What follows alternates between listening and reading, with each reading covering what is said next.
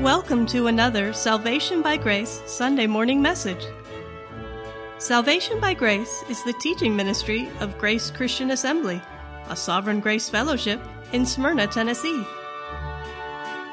You'll find us on the internet at salvationbygrace.org. So grab your Bible and join the congregation of GCA as we dig into the Word of God.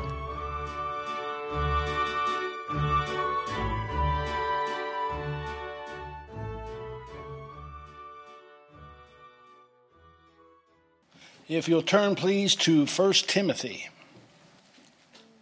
And if you'll stand for the reading of God's Word, I will begin in verse 12.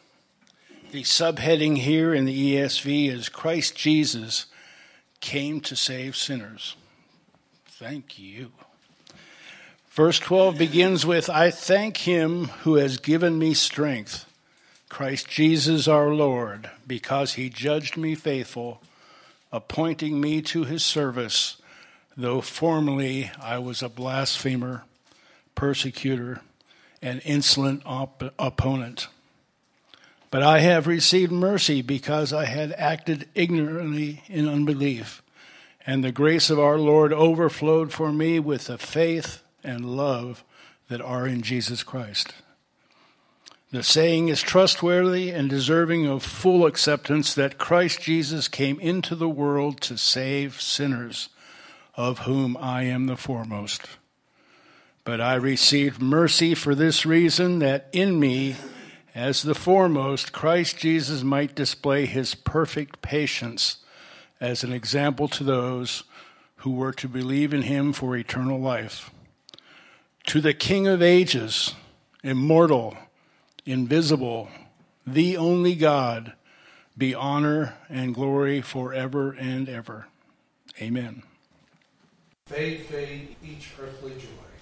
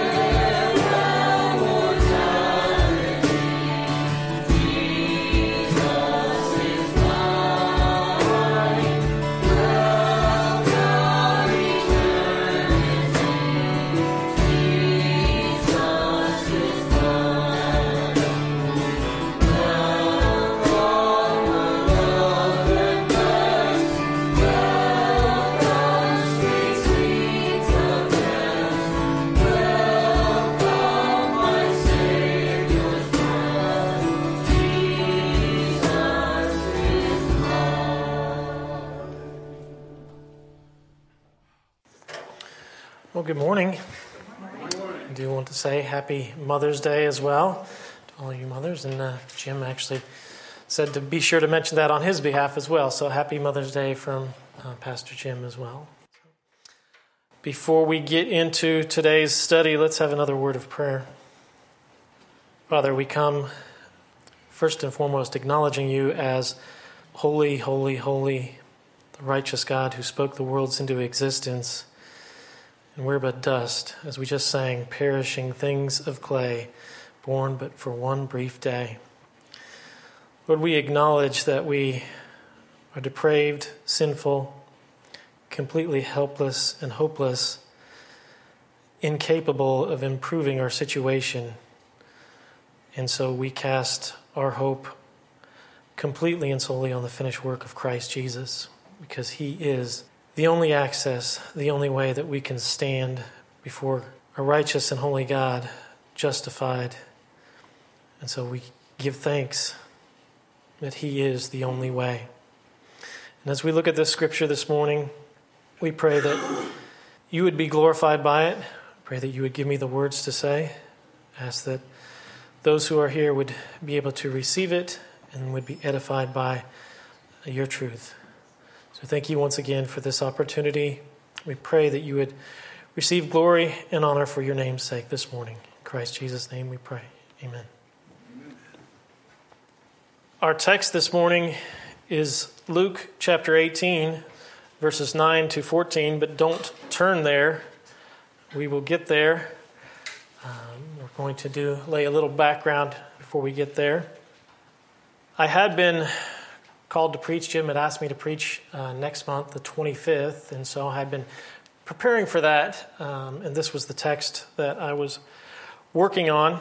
And so when he called me Friday, I just decided I would try to expedite it and try to get it prepared so that I could give it to you uh, this morning. So I hope um, that it's not too rushed through and that you will be edified by it.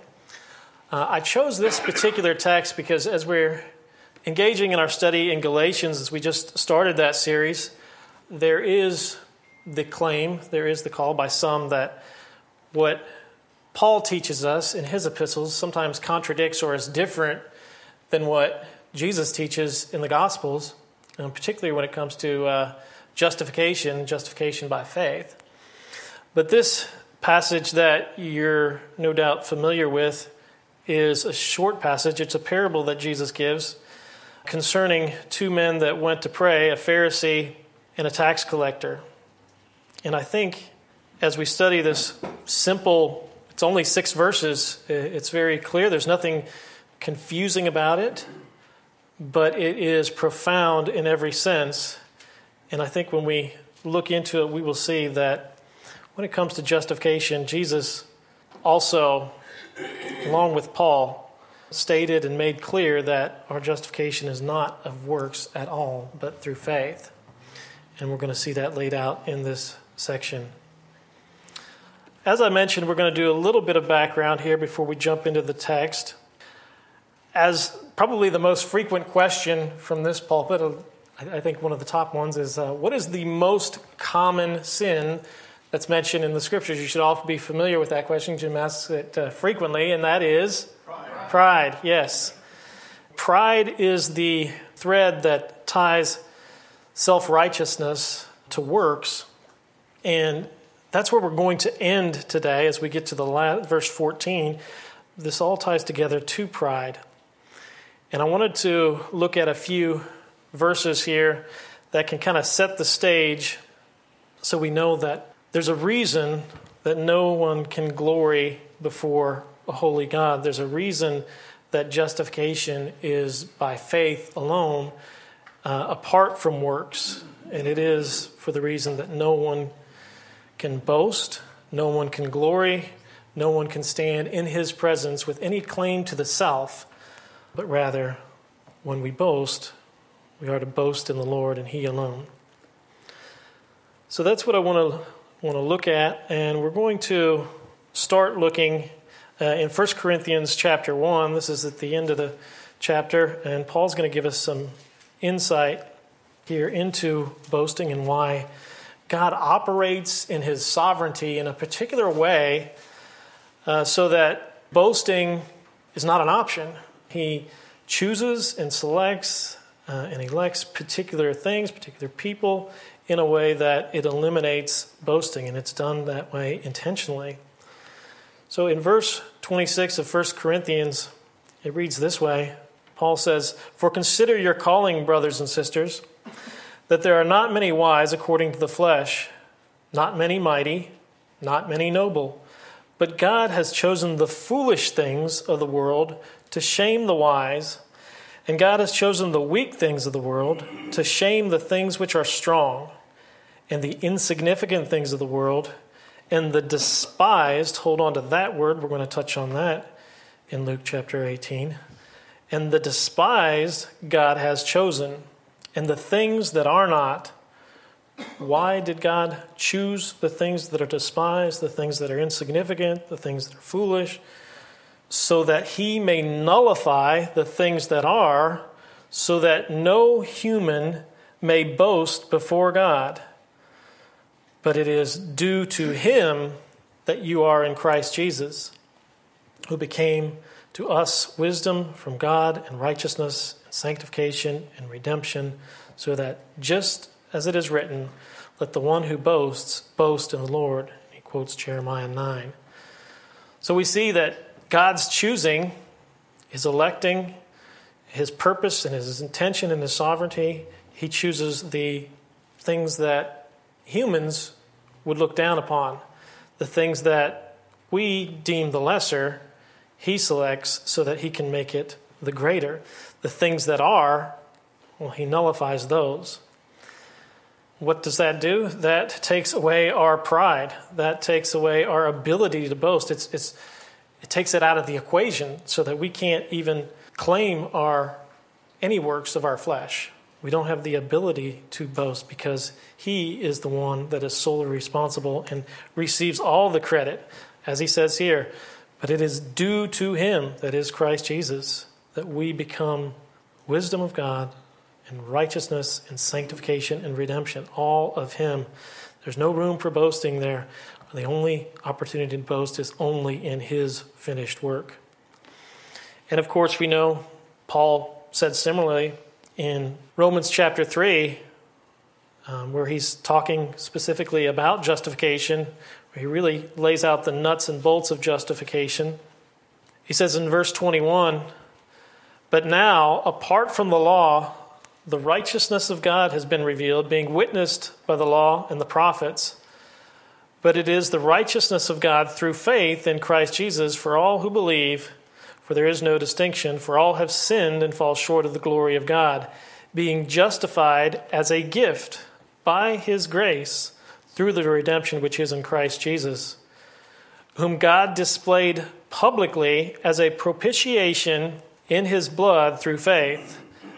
This was to demonstrate his righteousness, because in God's merciful restraint, he has let the sins previously committed go unpunished for the demonstration, that is, of his righteousness at the present time, so that he would be just and the justifier of the one who has faith in Christ.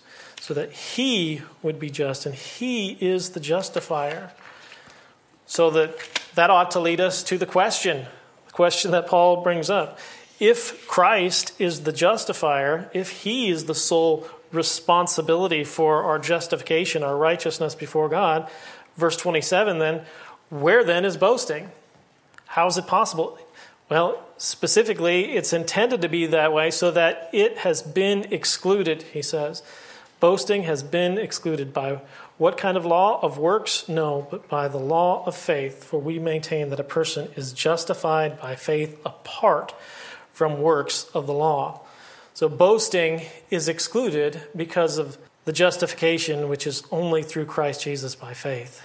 There's no room for us to stand before God and to claim any self righteousness. There's no meritorious work that we can engage in then that's different than all the religions of the earth. That's different than all of the beliefs, and, and it's contrary to our nature. It's contrary uh, to our way of thinking because, uh, according to our minds, Our, flesh wants to gravitate toward taking some part, some accomplishment that it can lay claim to so that we can feel that we were a part of our right standing before God. But it's not possible.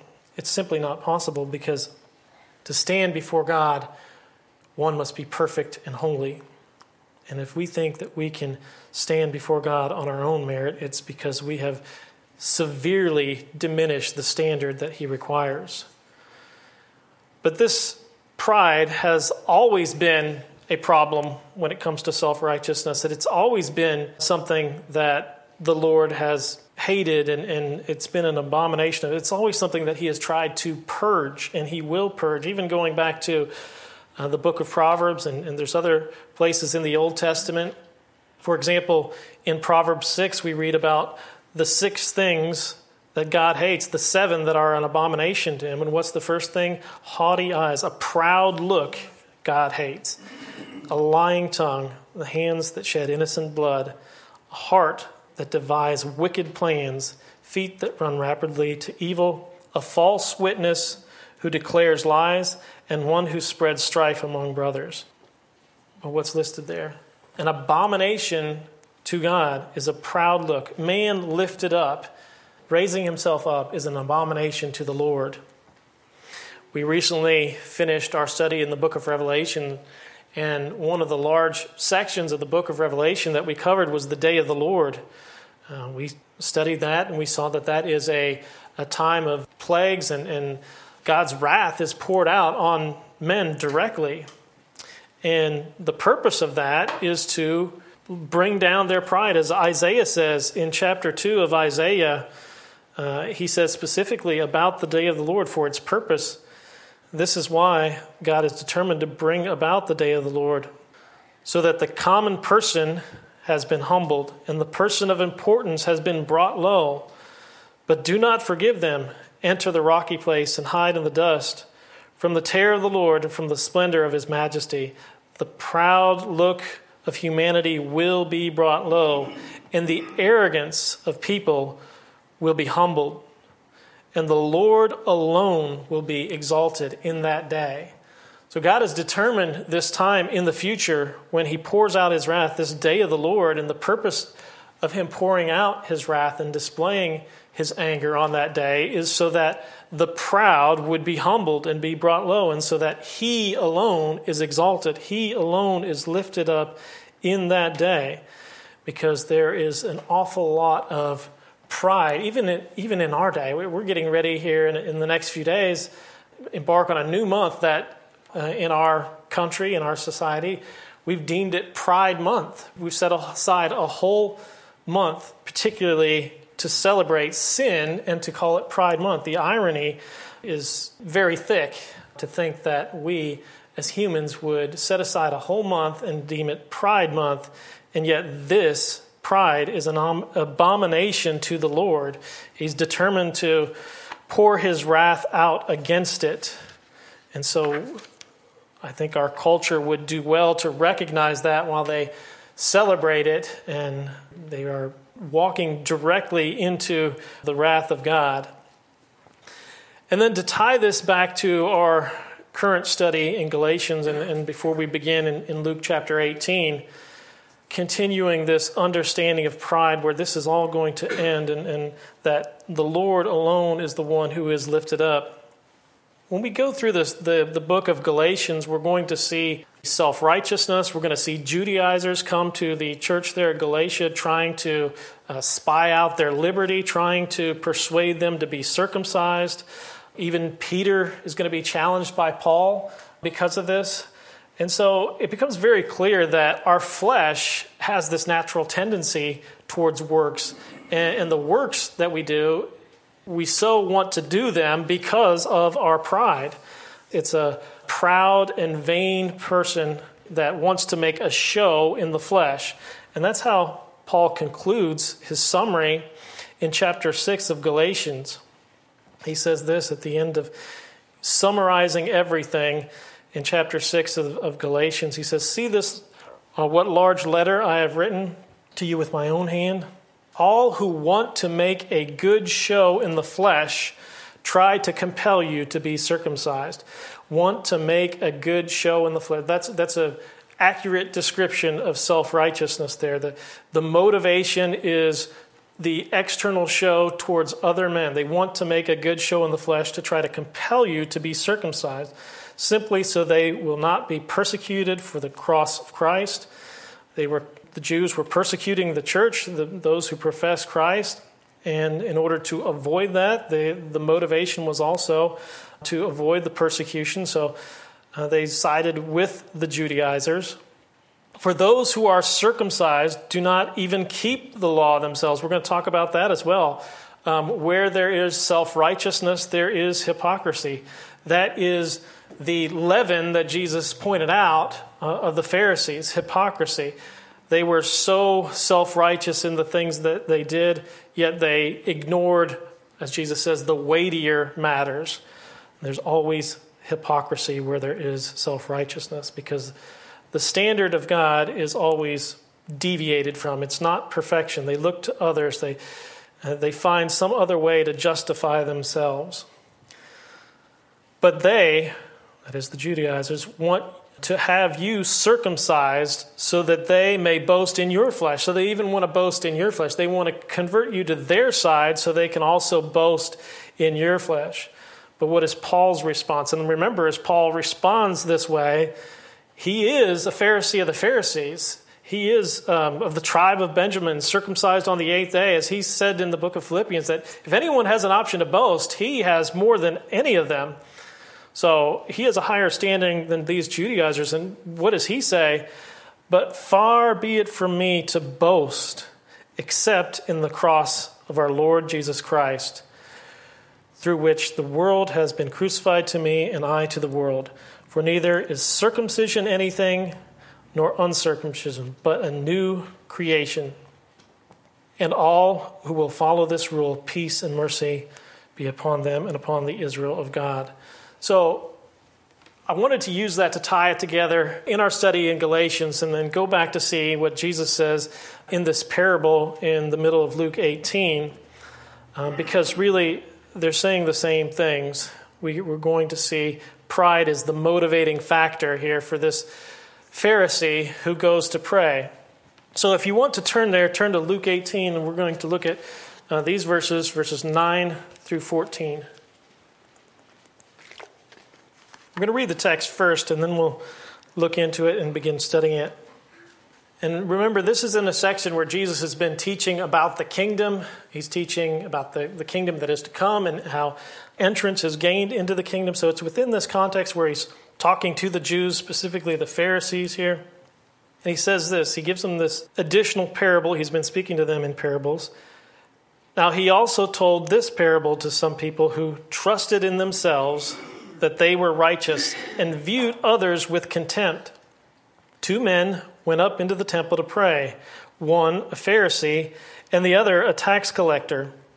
The Pharisee stood and began praying this in regard to himself God, I thank you that I am not like other people, swindlers, crooked, adulterers, or even this tax collector. I fast twice a week. I pay tithes of all I get. But the tax collector, standing some distance away, was even unwilling to raise his eyes toward heaven, but was beating his chest, saying, God, be merciful to me, the sinner. I tell you, this man went to his house justified rather than the other one. For everyone who exalts himself will be humbled, but the one who humbles himself will be exalted. So again, we see Jesus addressing the issue of pride and how it comes about in self righteousness, particularly in this Pharisee. So we begin at the, at the beginning of the parable. As I said, Jesus has been teaching in parables to the Pharisees.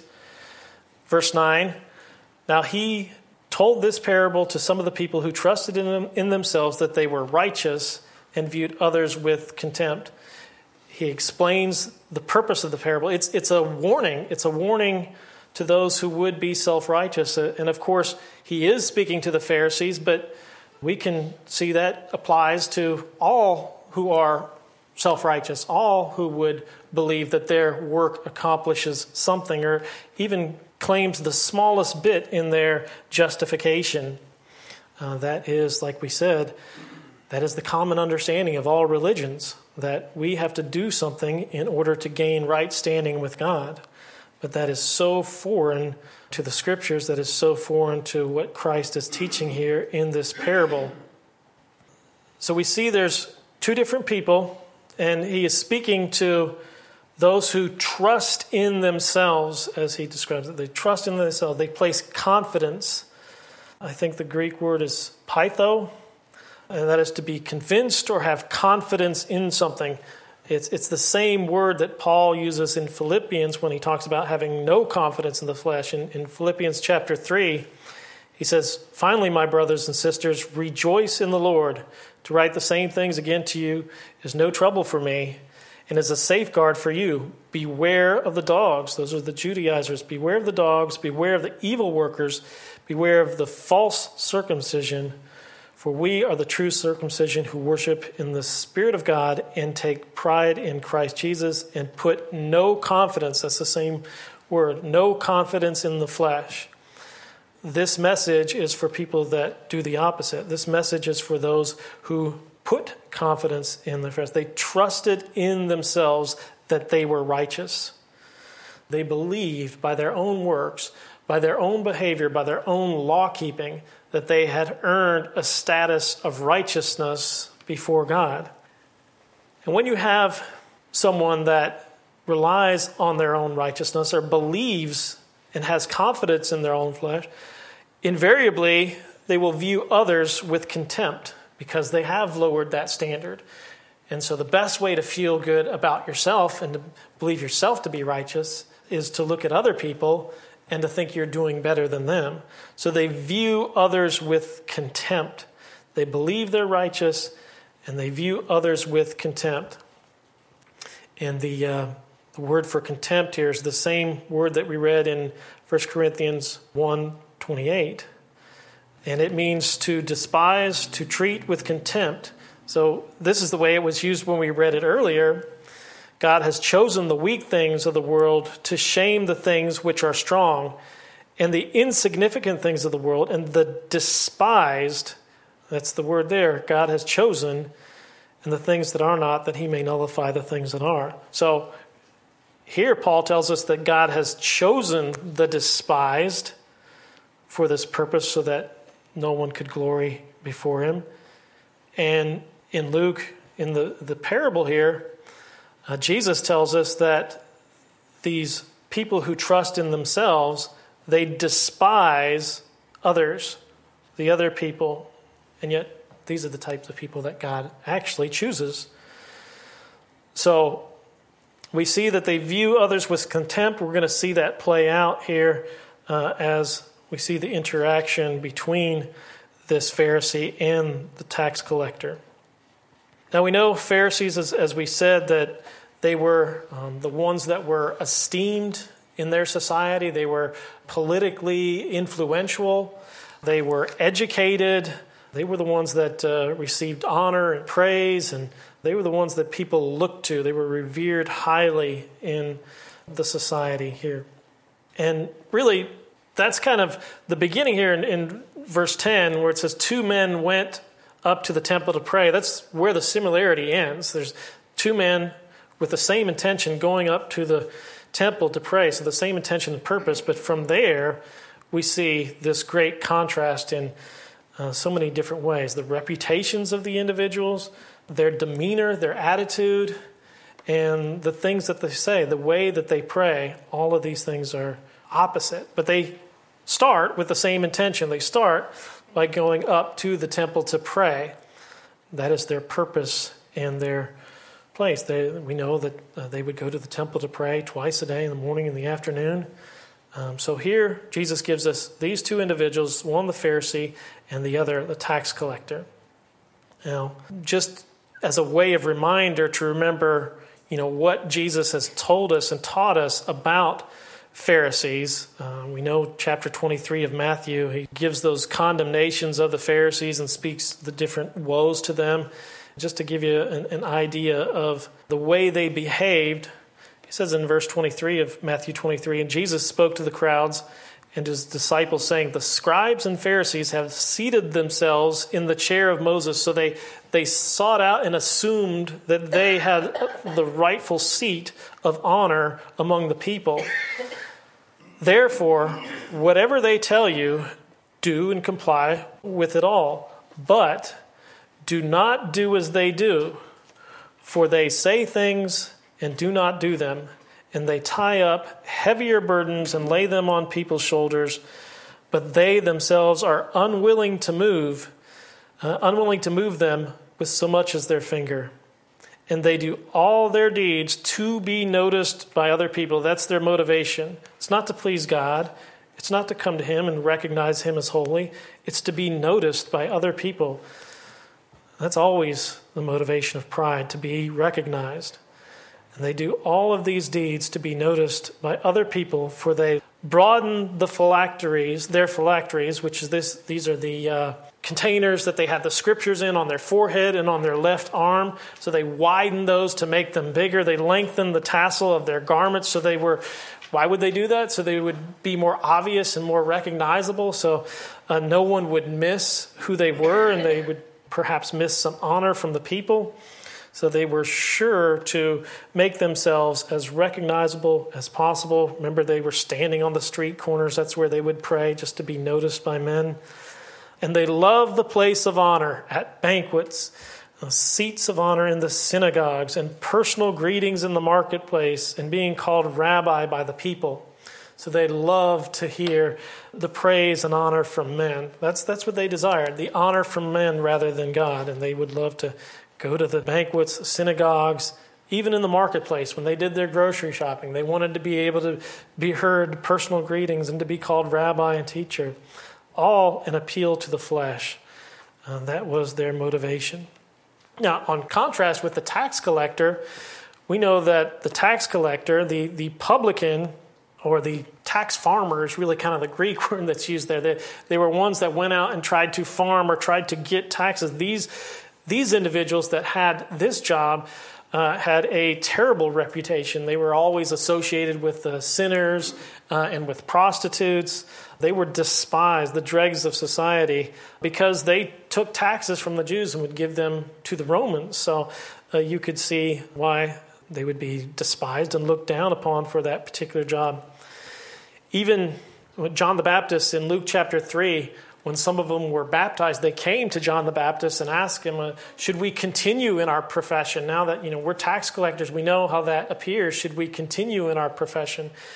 And John the Baptist uh, tells them after they were baptized that you know he commanded that you know they should remain, but they should not take any more than they were authorized to do because they were known to tax extra to take a little off the top for themselves. And so you could see why these individuals are considered the scum of society, the outcast, the people that were not to be associated with. And that's why this tax collector is standing far off when he's here praying at the temple. And it's no coincidence that you know Jesus is using these two professions that are polar opposites, you know, a professional holy man versus someone that is uh, considered the lowest of society to drive home his point in this parable because the contrast between who they are and what they say and how they worship and how they pray is stark. And so it begins with their profession. Going back to the Pharisee in verse 11, the Pharisee stood and began praying this in regard to himself God, I thank you that I am not like other people, swindlers, crooked, adulterers, or even like this tax collector. So Jesus points out that he, he is praying in regard to himself, and that's very true because his prayer is two sentences here, and he refers to himself, I, five times in his short prayer. The only time that he even acknowledges or gives God any praise, or he's not even giving God any praise, he just the only time he acknowledges God is in with respect to himself. He's thanking God for him being the way he is. Uh, it isn't even so much of a prayer as it is an ode or a tribute to himself. I thank you that I am not like other people's. There's, there's the contempt again. I, mean, I am not like other people. That's both displaying the contempt for others and the self righteousness of the self together there in one phrase. I thank you that I am not like other people.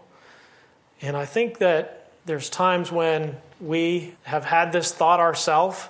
I think if we're honest, about the way we behaved, or maybe some, you know, when we were newer Christians, we had this, idea, well, that, that, might not be that bad of a prayer, you know, to pray that, you know, thank you. He's, he's giving credit to God for who he is. But if we really examine it, we can see that it is all about the self, and it, it, it all comes from his own personal pride. And it's displayed with this contempt for other people. And he says, and I don't think that the, it's a coincidence that he uses these particular types of sinners swindlers, crooked, adulterers. So he's making the claim while saying he's not like them. He's making the claim that he is morally, ethically, and physically pure. He sees himself as perfect and complete, that he is in need of nothing. He sees himself as being completely righteous. He's totally blind in that fact. And this is not dissimilar to uh, the story that Jesus is going to give here just a, just a few verses later here in uh, Luke 18. In verse 18, with the rich young ruler, he also had the same perspective this idea that he was good or he was not in need of, of, of anything. Remember the rich young ruler, we might as well look at that. The rich young ruler questioned, uh, came to Jesus and said, Good teacher, what must I do to inherit eternal life? Jesus said to him, Why do you call me good? No one is good except God alone. You know the commandments do not commit adultery, do not murder, do not steal, do not give false testimony, honor your father and mother.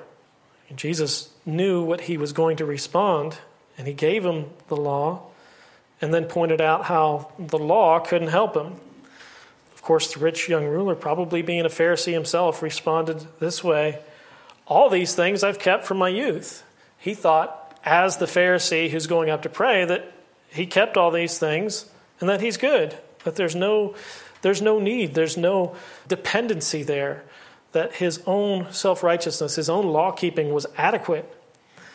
Now, when Jesus heard this, he said to him, One thing you still lack sell all that you possess and distribute the money to the poor, and you will have treasure in heaven. Come and follow me. And what's the reaction from the, the ruler, the rich young ruler? But when he heard these things, he became very sad, for he was extremely wealthy.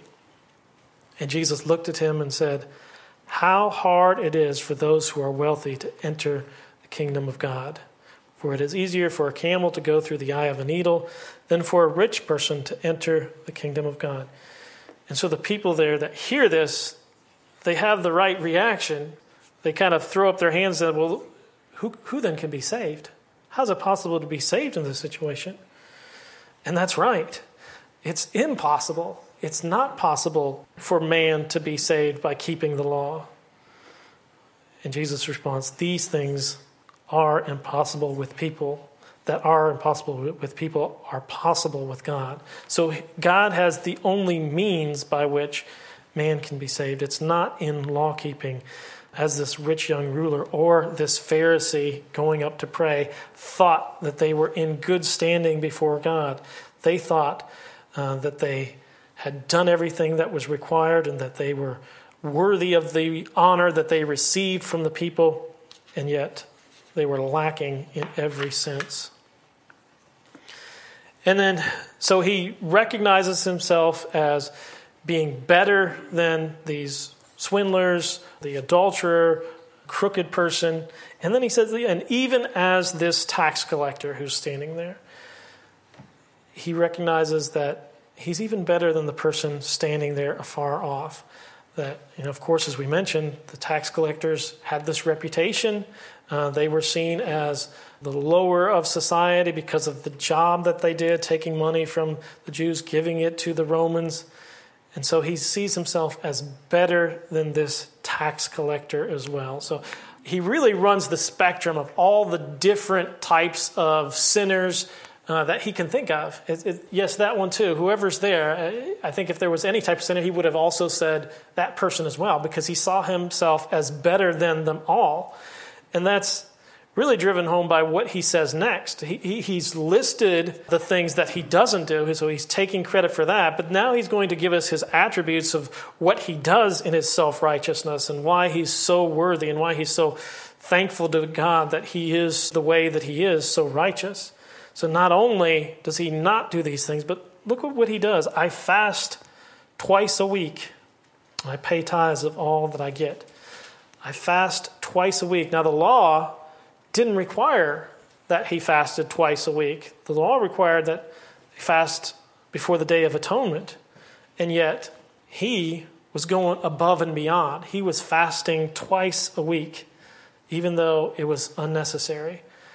So, in his mind, he was even more righteous than those who were keeping the normal law. He was going above and beyond and displaying his self righteousness to be that beyond just the average Pharisee or the average Jew that was keeping the law. And that's also demonstrated in that he pays tithe of all that he gets. And going back to Matthew 23, Jesus shares some light on, on how they paid these tithes. Um, they would even take their seeds that they had and count out the little seeds. In, in verse 23 of Matthew 23, Jesus says this way Woe to you, scribes and Pharisees, hypocrites! For you tithe mint and dill and cumin and have neglected the weightier provisions of the law justice and mercy and faithfulness. But these are the things you should have done without neglecting the others.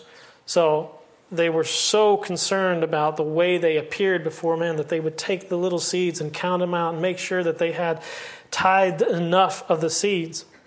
And of course, they believed doing that, these were the attributes that uh, made them righteous before God, going above and beyond to show that they were self righteous. So it sounds very similar to what Jesus said in Matthew 7 when we see and hear the Pharisee listing these attributes, all the things that I've done, all the things that I do for you. Of course, that renders me worthy because I, I, I go above and beyond. What does Jesus say about entering the kingdom of heaven?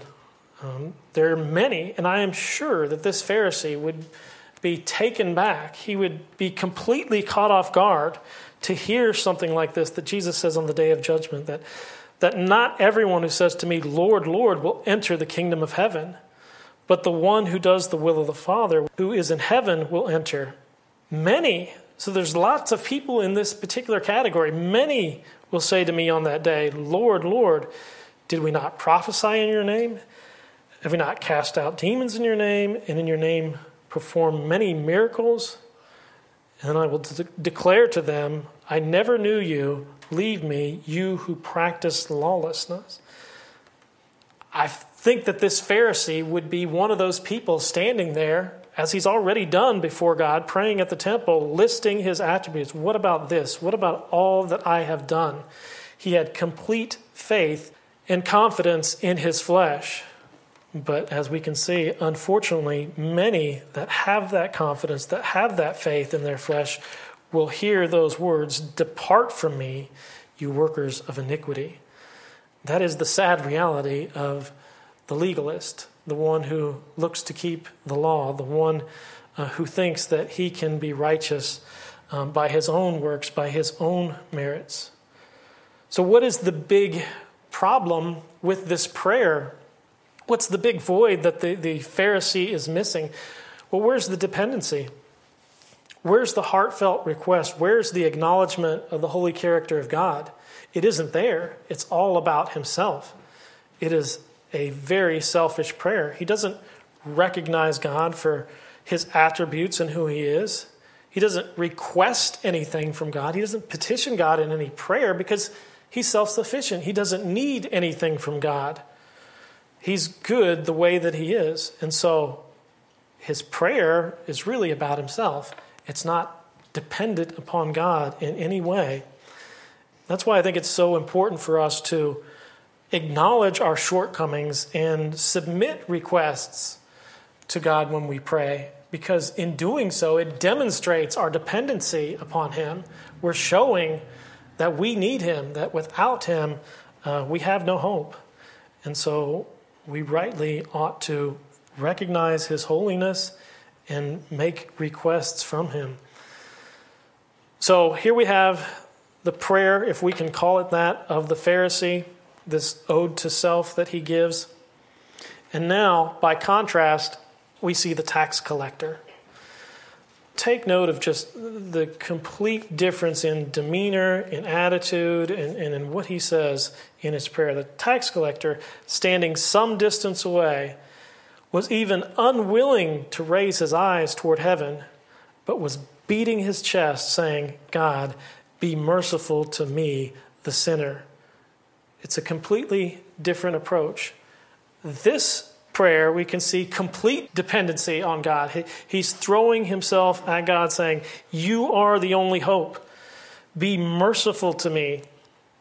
And first of all, he's standing some distance away. He's standing away from the, the holy area where the Pharisees would have been because he wouldn't have been allowed to be in that particular section. And he doesn't even raise his eyes toward heaven. So he's has this humble demeanor where he you can sense that he is abhorrent with his flesh, abhorrent with his sin, that he could stand before a righteous God with his sin and plead for mercy. He doesn't even look up towards heaven. His eyes are bowed low, ashamed of who he is, and he is ashamed of the sinfulness of his sin, beating his chest, even. Have you ever been so upset or frustrated or angry with yourself that you beat your chest or who am I or what, why did I do that or how could I possibly behave in that particular situation? The only other time that this phrase, beating their chest, is used in the scriptures is at the crucifixion in Luke 23. We see the, the people there in, in verse 44. It was now the sixth hour, and darkness had come over the entire land until the ninth hour uh, because the sun stopped shining and the veil of the temple was torn in two. And Jesus cried out with a loud voice, said, Father, into your hands I entrust my spirit. And having said that, he died. Now, when the centurion saw what had happened, he began praising God, saying, This man was, in fact, innocent. And the people, the crowd that's gathered together to witness this, they were watching what happened. They began to return home, beating their chests and all his acquaintances and women who accompanied him from the Gentiles were standing at a distance seeing all these things. So the, the people that saw this and the centurion that had this reaction to certainly this man was innocent were beating their chests when they realized that this was indeed the Christ. So this tax collector standing, coming to worship and coming to pray at the temple, stands before God, bowed down, no sense of self worth, no sense of self righteousness, but at the mercy of God. In fact, requesting specifically the mercy of God be merciful to me, the sinner.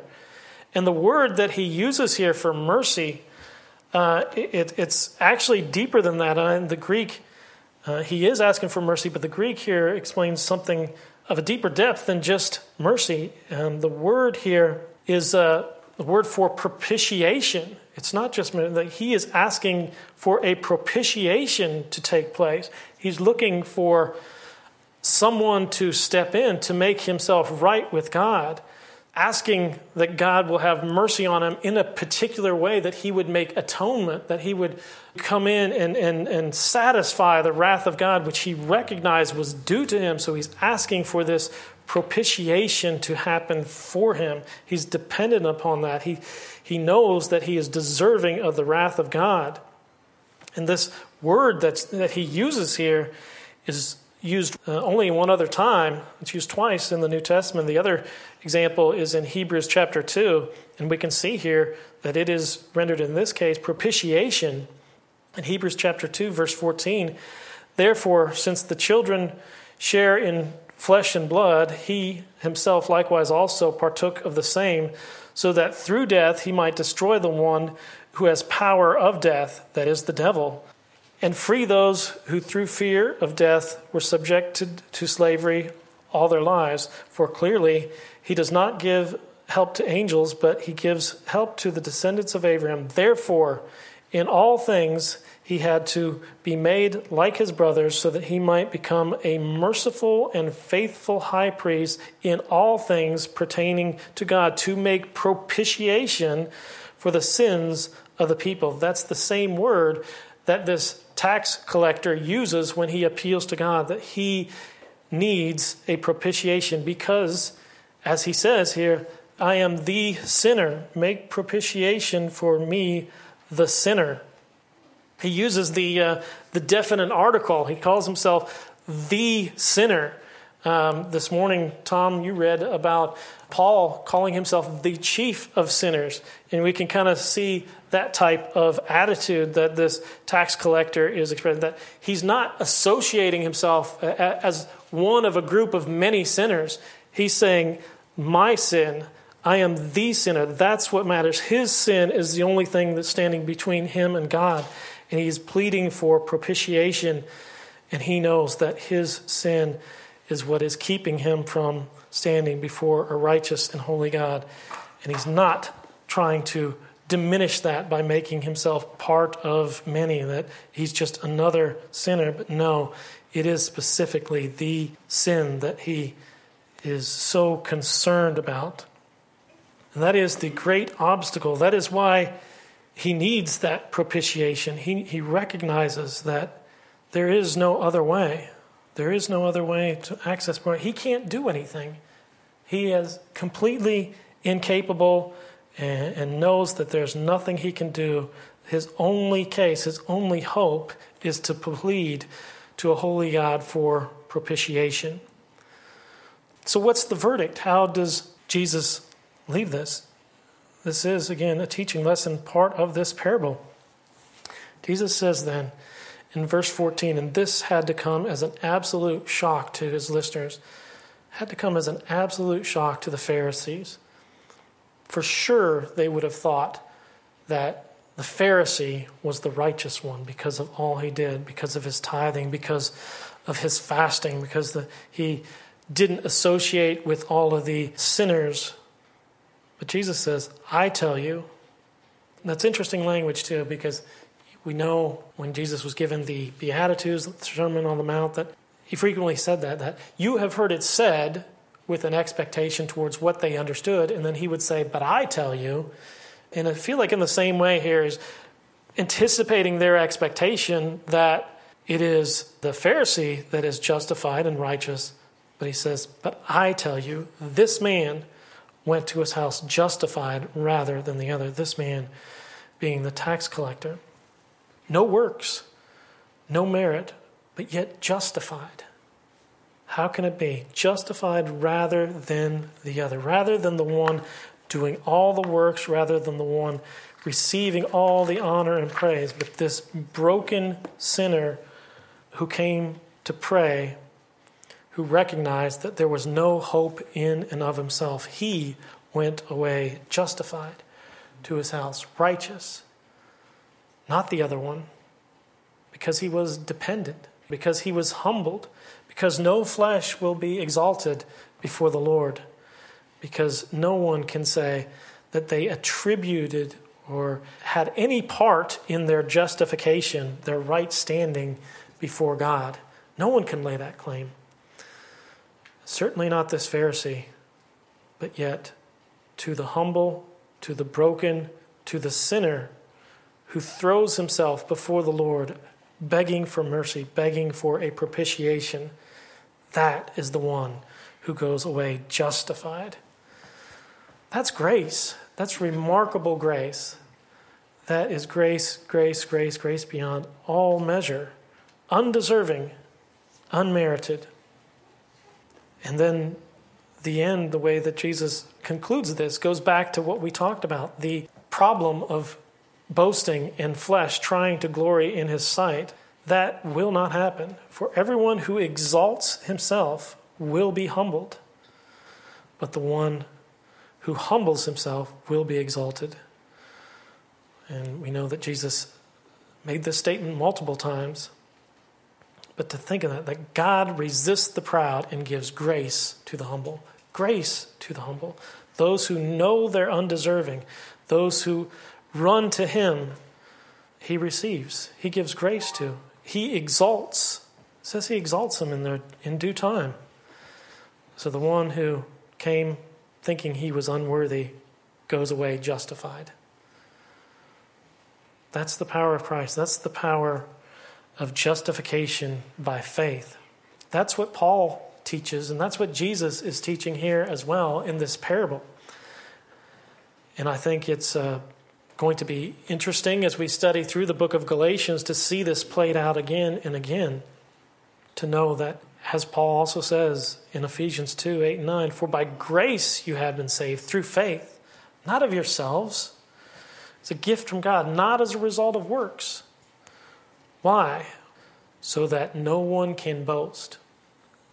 Boasting, pride, arrogance, taken out of the equation so that when it comes to our justification, there is no room for boasting. God alone will be exalted when it comes to justification. Christ alone will be lifted up and receive all the credit and all the praise for our right standing with God. He's the one that did it, He's the one that accomplished it. He did it through His grace and for His mercy. And He did it so that He gets all the praise and that so no flesh can glory in His sight. It's a wonderful plan of salvation. Don't lean on your own righteousness. Don't be the one who thinks that they are better than others, that thinks and looks upon others with contempt we ought to be humbled by our sin, to throw ourselves before Christ, pleading that He be the propitiation for our sins. That's the only way. Christ is the only way. Unfortunately, the other way, the one who depends on his self righteousness will hear, Depart from me. He's going to hear those words. And to know that someone who was thinking he was so self righteous and yet was not, did not have the right standing before God because he was dependent on himself, didn't need God. Not in his mind. He thought he was perfect. And yet the tax collector humbled himself and pled for the mercy of God, which we ought to do as well, and praise him to know that he is the justifier of men.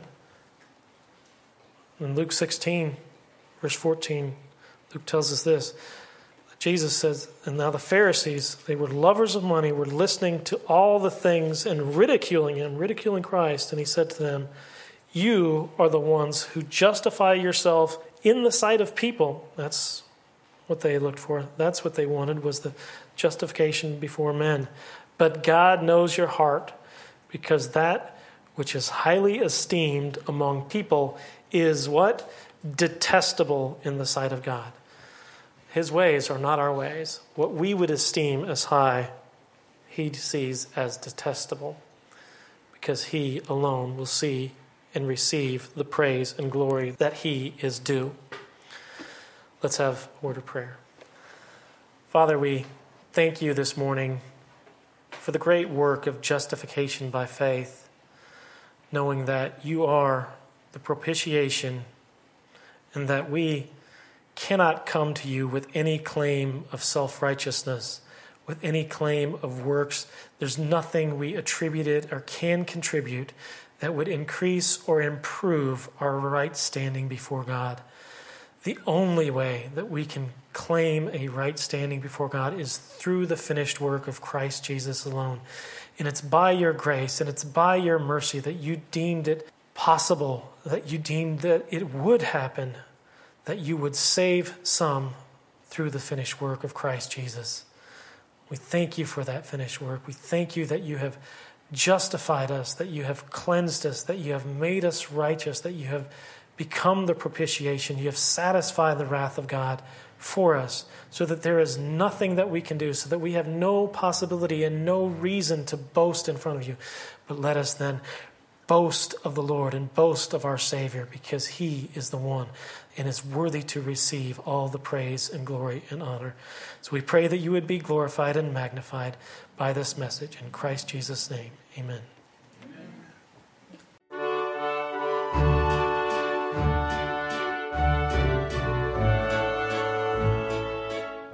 Thank you for listening to this week's Salvation by Grace Sunday morning message. We encourage you to visit our website at salvationbygrace.org for books, Q&As, and our ever-expanding archive of audio sermons. And we invite you to join us next time when we gather around the Word and study the sovereign grace of God.